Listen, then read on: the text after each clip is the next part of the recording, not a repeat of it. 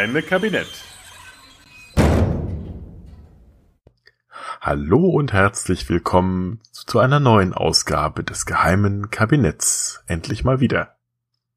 Heute Jeanne Barré. Eine Frau kommt rum. Wir schreiben das Jahr 1766. Ein Jahr, in dem weltpolitisch gesehen so ziemlich der Hund begraben war.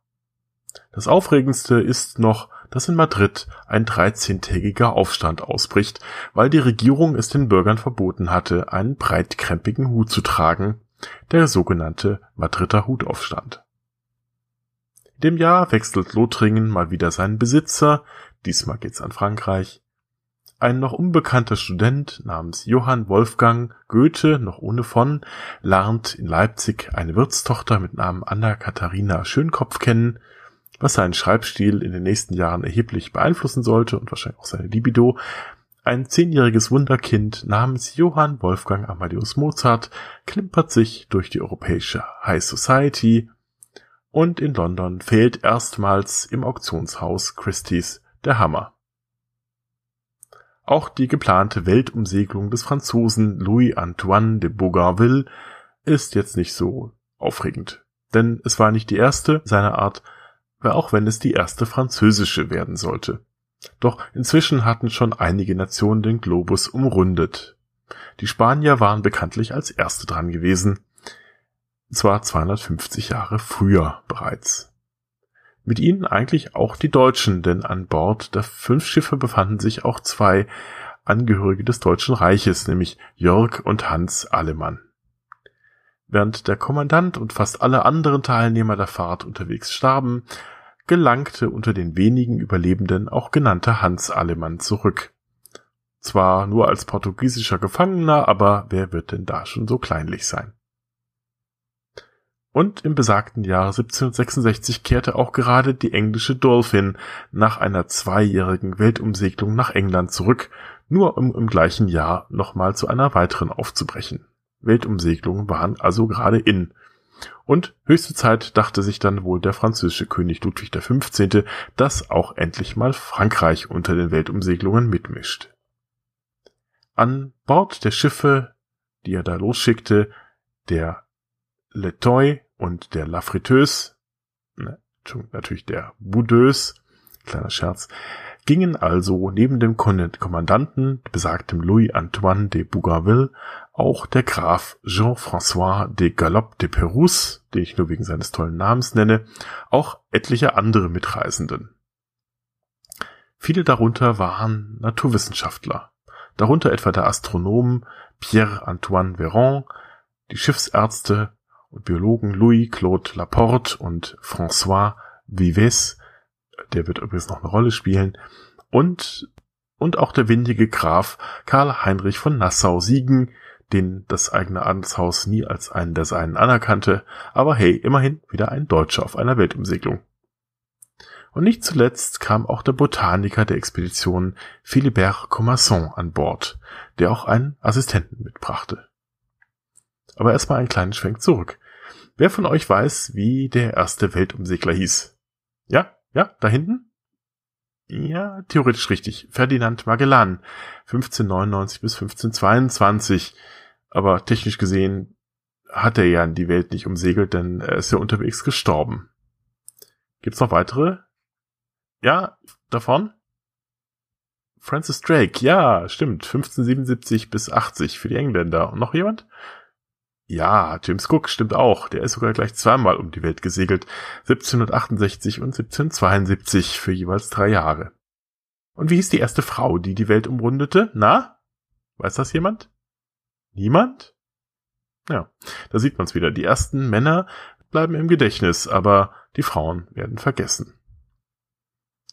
For your interest, sie hieß Jeanne Barré. Aber noch einmal zurück ins Jahr 1766 an Bord der Etoile. Dort verstaut gerade der Botaniker Commerson mit seinem Assistenten die letzten Kisten und Kästen im Quartier des Kapitäns, das dieser ihnen großzügigerweise für das umfangreiche Gepäck überlassen hatte. Denn die normalen Räume waren viel zu klein für die zahlreichen Gerätschaften, Instrumente, Boxen, Hefte und Bücher. Das war die für die beiden sicher sehr angenehm, verfügte man doch so über relativ luxuriösen Platz, wenn auch nur 30 mal 15 Fuß, und hatte sogar so luxuriöse Annehmlichkeiten wie eine eigene Toilette. Kaum legte das Schiff ab, sah Commerson, dass diese Toilette sicher sehr praktisch war, denn eigentlich direkt mit dem Ablegen des Schiffes laborierte er die ganze Zeit an Seekrankheit. Seiner Gesundheit zuträglich war es wohl auch nicht, dass er ein offenes Geschwür am Bein bekam, das ihn übrigens noch zeitlebens Probleme machen sollte. Da half es ihm dann doch, dass sein Assistent sich aufopfernd um ihn kümmerte, der auch bei ihm in der Kabine schlief und dann bei den Landgängen in der neuen Welt, Montevideo, Rio de Janeiro und Patagonien, für ihn die Pflanzenproben einsammelte darunter auch die zu Ehren des Expeditionsleiters genannte exotische Wunderblume Bougainvillea. Aufgrund seines schwerenden Beins musste er die meiste Arbeit nämlich seinem Assistenten aufbürden. Das ging eine Weile ganz gut, man umschiffte Kap Horn, aber dann kam es irgendwo zwischen Tahiti und Papua-Neuguinea zu der Katastrophe. Bei einem Landgang schrie plötzlich einer der Inselbewohner auf, eine Frau sei unter den Seeleuten. Er deutete dabei auf den Assistenten des Botanikers. Jean Barré, wie er sich bis dahin genannt hatte, wird zum eigenen Schutz zurück an Bord gebracht. Tatsächlich ist Jean eigentlich Jeanne, die Geliebte des Botanikers Commerson. Sie hatte sich in Männerkleidung an Bord geschlichen, da die Mitnahme von Frauen auf französischen Marineschiffen streng verboten war. Vermutlich wusste der Expeditionsleiter schon von Beginn an davon hatte aber beschlossen, die Sache auf sich beruhen zu lassen, aber ergab sich, um seinen Job zu sichern, sicherheitshalber empört.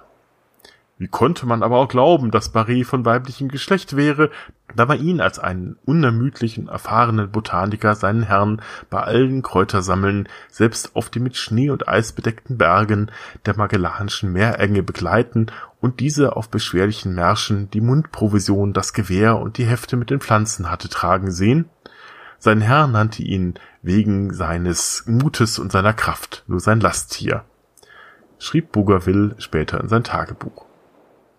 Zweifeln an ihrer Männlichkeit seitens der Besatzung hatte Jeanne bisher immer wieder erwidert, sie sei in Wirklichkeit ein Kastrat, was in dieser Zeit übrigens nicht so ungewöhnlich gewesen wäre.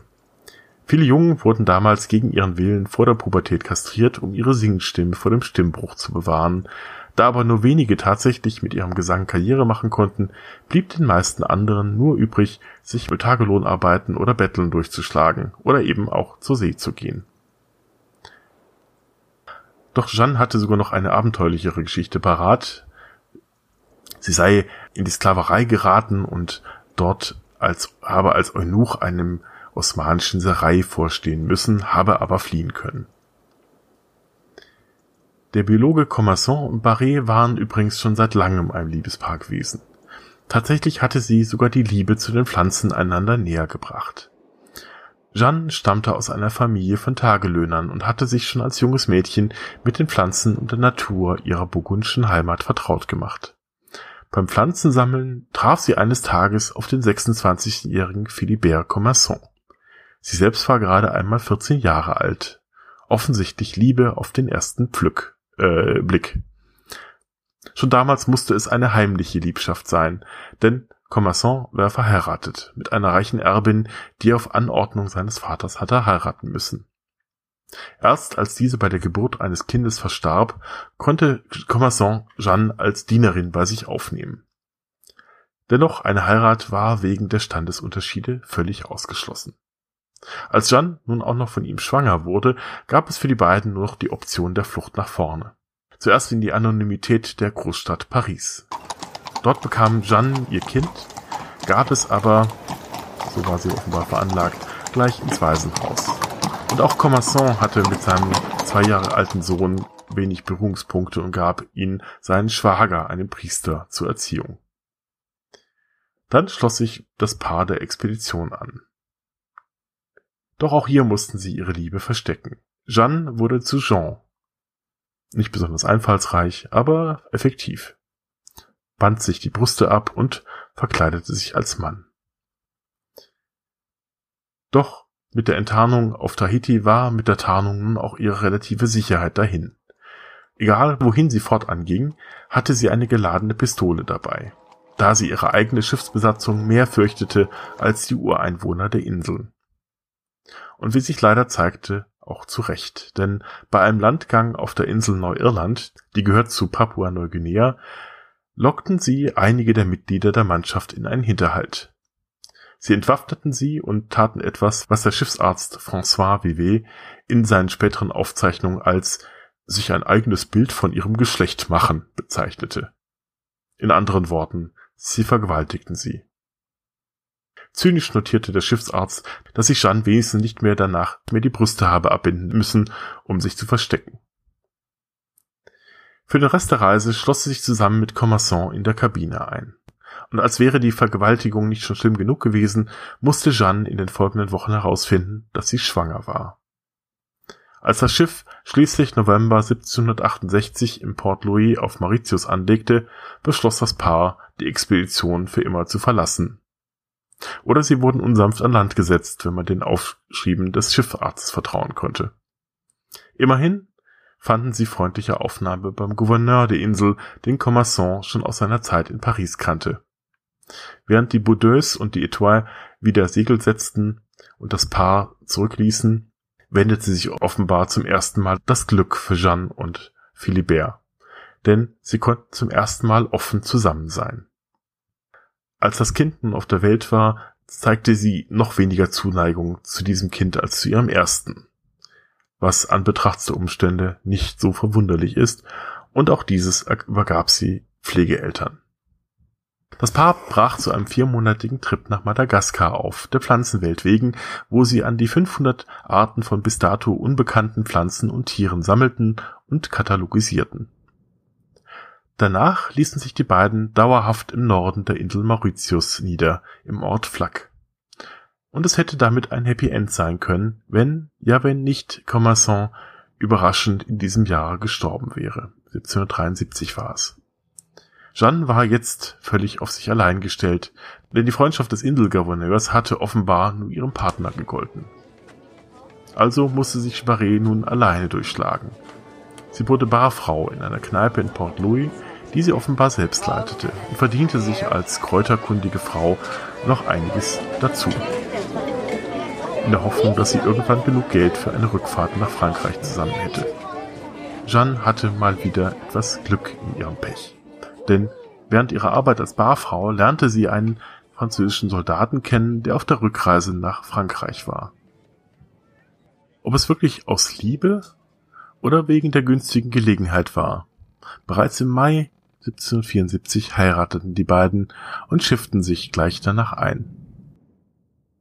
Wie diese Fahrt nun genau ablief, ist völlig unbekannt. Da das Frauenverbot auf französischen Marineschiffen weiterhin aktuell war, musste sich vermutlich wieder als Mann ausgeben. Oder sie erwischte eins von den englischen Booten, wo man hin und wieder ein Auge zudrückte, was die Mitnahme von weiblichen Passagieren anging. Besonders sicher wird es so oder so für Jeanne an Bord mit den rauen Männern nicht gewesen sein. Vermutlich 1775 oder 76 stand Jeanne Barré endlich wieder auf französischem Boden und hatte damit einmal die Welt umsegelt. Vermutlich als erste Frau überhaupt. Doch anders als die beiden französischen Schiffe, die bereits fünf Jahre zuvor eingelaufen waren, empfing sie keinen Ehrensalut und keine jubelnde Menschenmenge. Doch etwas Wichtigeres erwartete sie dann doch hier. Ein stabiles Heim nämlich, das sich zusammen mit ihrem neuen Ehemann aufbauen konnte. Da ihr Commerçant bei der Abreise aus Frankreich 600 Livres vermacht hatte, was etwa dem sechsfachen Jahreslohn eines Dieners entspricht. Damit erwarben die beiden ein Haus im Heimatort des Ehemanns, Saint-Aulay, wo er sich offenbar als Schmied niederlassen konnte.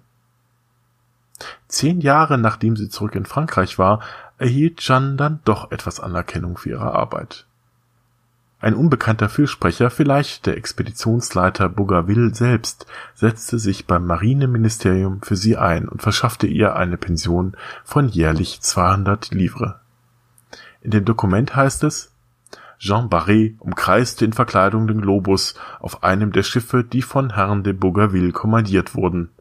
Sie widmete sich insbesondere Herrn de Commerson, Arzt und Botaniker und teilte mit großem Mut die Arbeit und die Gefahren dieses Gelehrten. Ihr Verhalten war vorbildlich und Herr de Bougainville bezeugt dies mit allem Nachdruck. Seine Lordschaft war gnädig genug, um dieser außergewöhnlichen Frau eine Rente von 200 Livres pro Jahr zu gewähren, die aus dem Fonds für kranke Soldaten genommen werden soll. Die Rente ist ab dem 1. Januar 1785 zu zahlen was sie der Welt gab, dürfte weit mehr sein, als sie dafür erhalten hatte. Denn als sie am 5. August 1807 im Alter von 67 Jahren verstarb, hinterließ sie einen Schatz von gesammelten Pflanzenproben, Samen, Muscheln und Insekten, der bis heute den Grundstock des Nationalen Naturkundemuseums in Paris bildet. Sie selbst war lange in Vergessenheit geraten, bis man sich vor wenigen Jahren erstmals wieder an sie erinnerte. 2010 erschien The Discovery of Jeanne Barré, eine Biographie der britischen Historikerin Glynis Ridley, die zwar Jeanne Barrés Leben einem breiten Publikum bekannt machte, aber auch wegen einiger gewagter Schlussfolgerungen stark in die Kritik gerät. Die größte Ehrung erhielt Barré aber im Jahre 2012. Nachdem bereits 70 Pflanzen nach ihrem Liebhaber Commerson benannt worden waren, benannte auf Vorschlag der genannten britischen Historikerin Ridley ein Botaniker namens Eric Tappy erstmals ein neu entdecktes Nachtschattengewächs nach ihr, und zwar auf den Namen Solanum baretiae. Besser spät als nie. Ich glaube, ihr würde das gefallen. Musik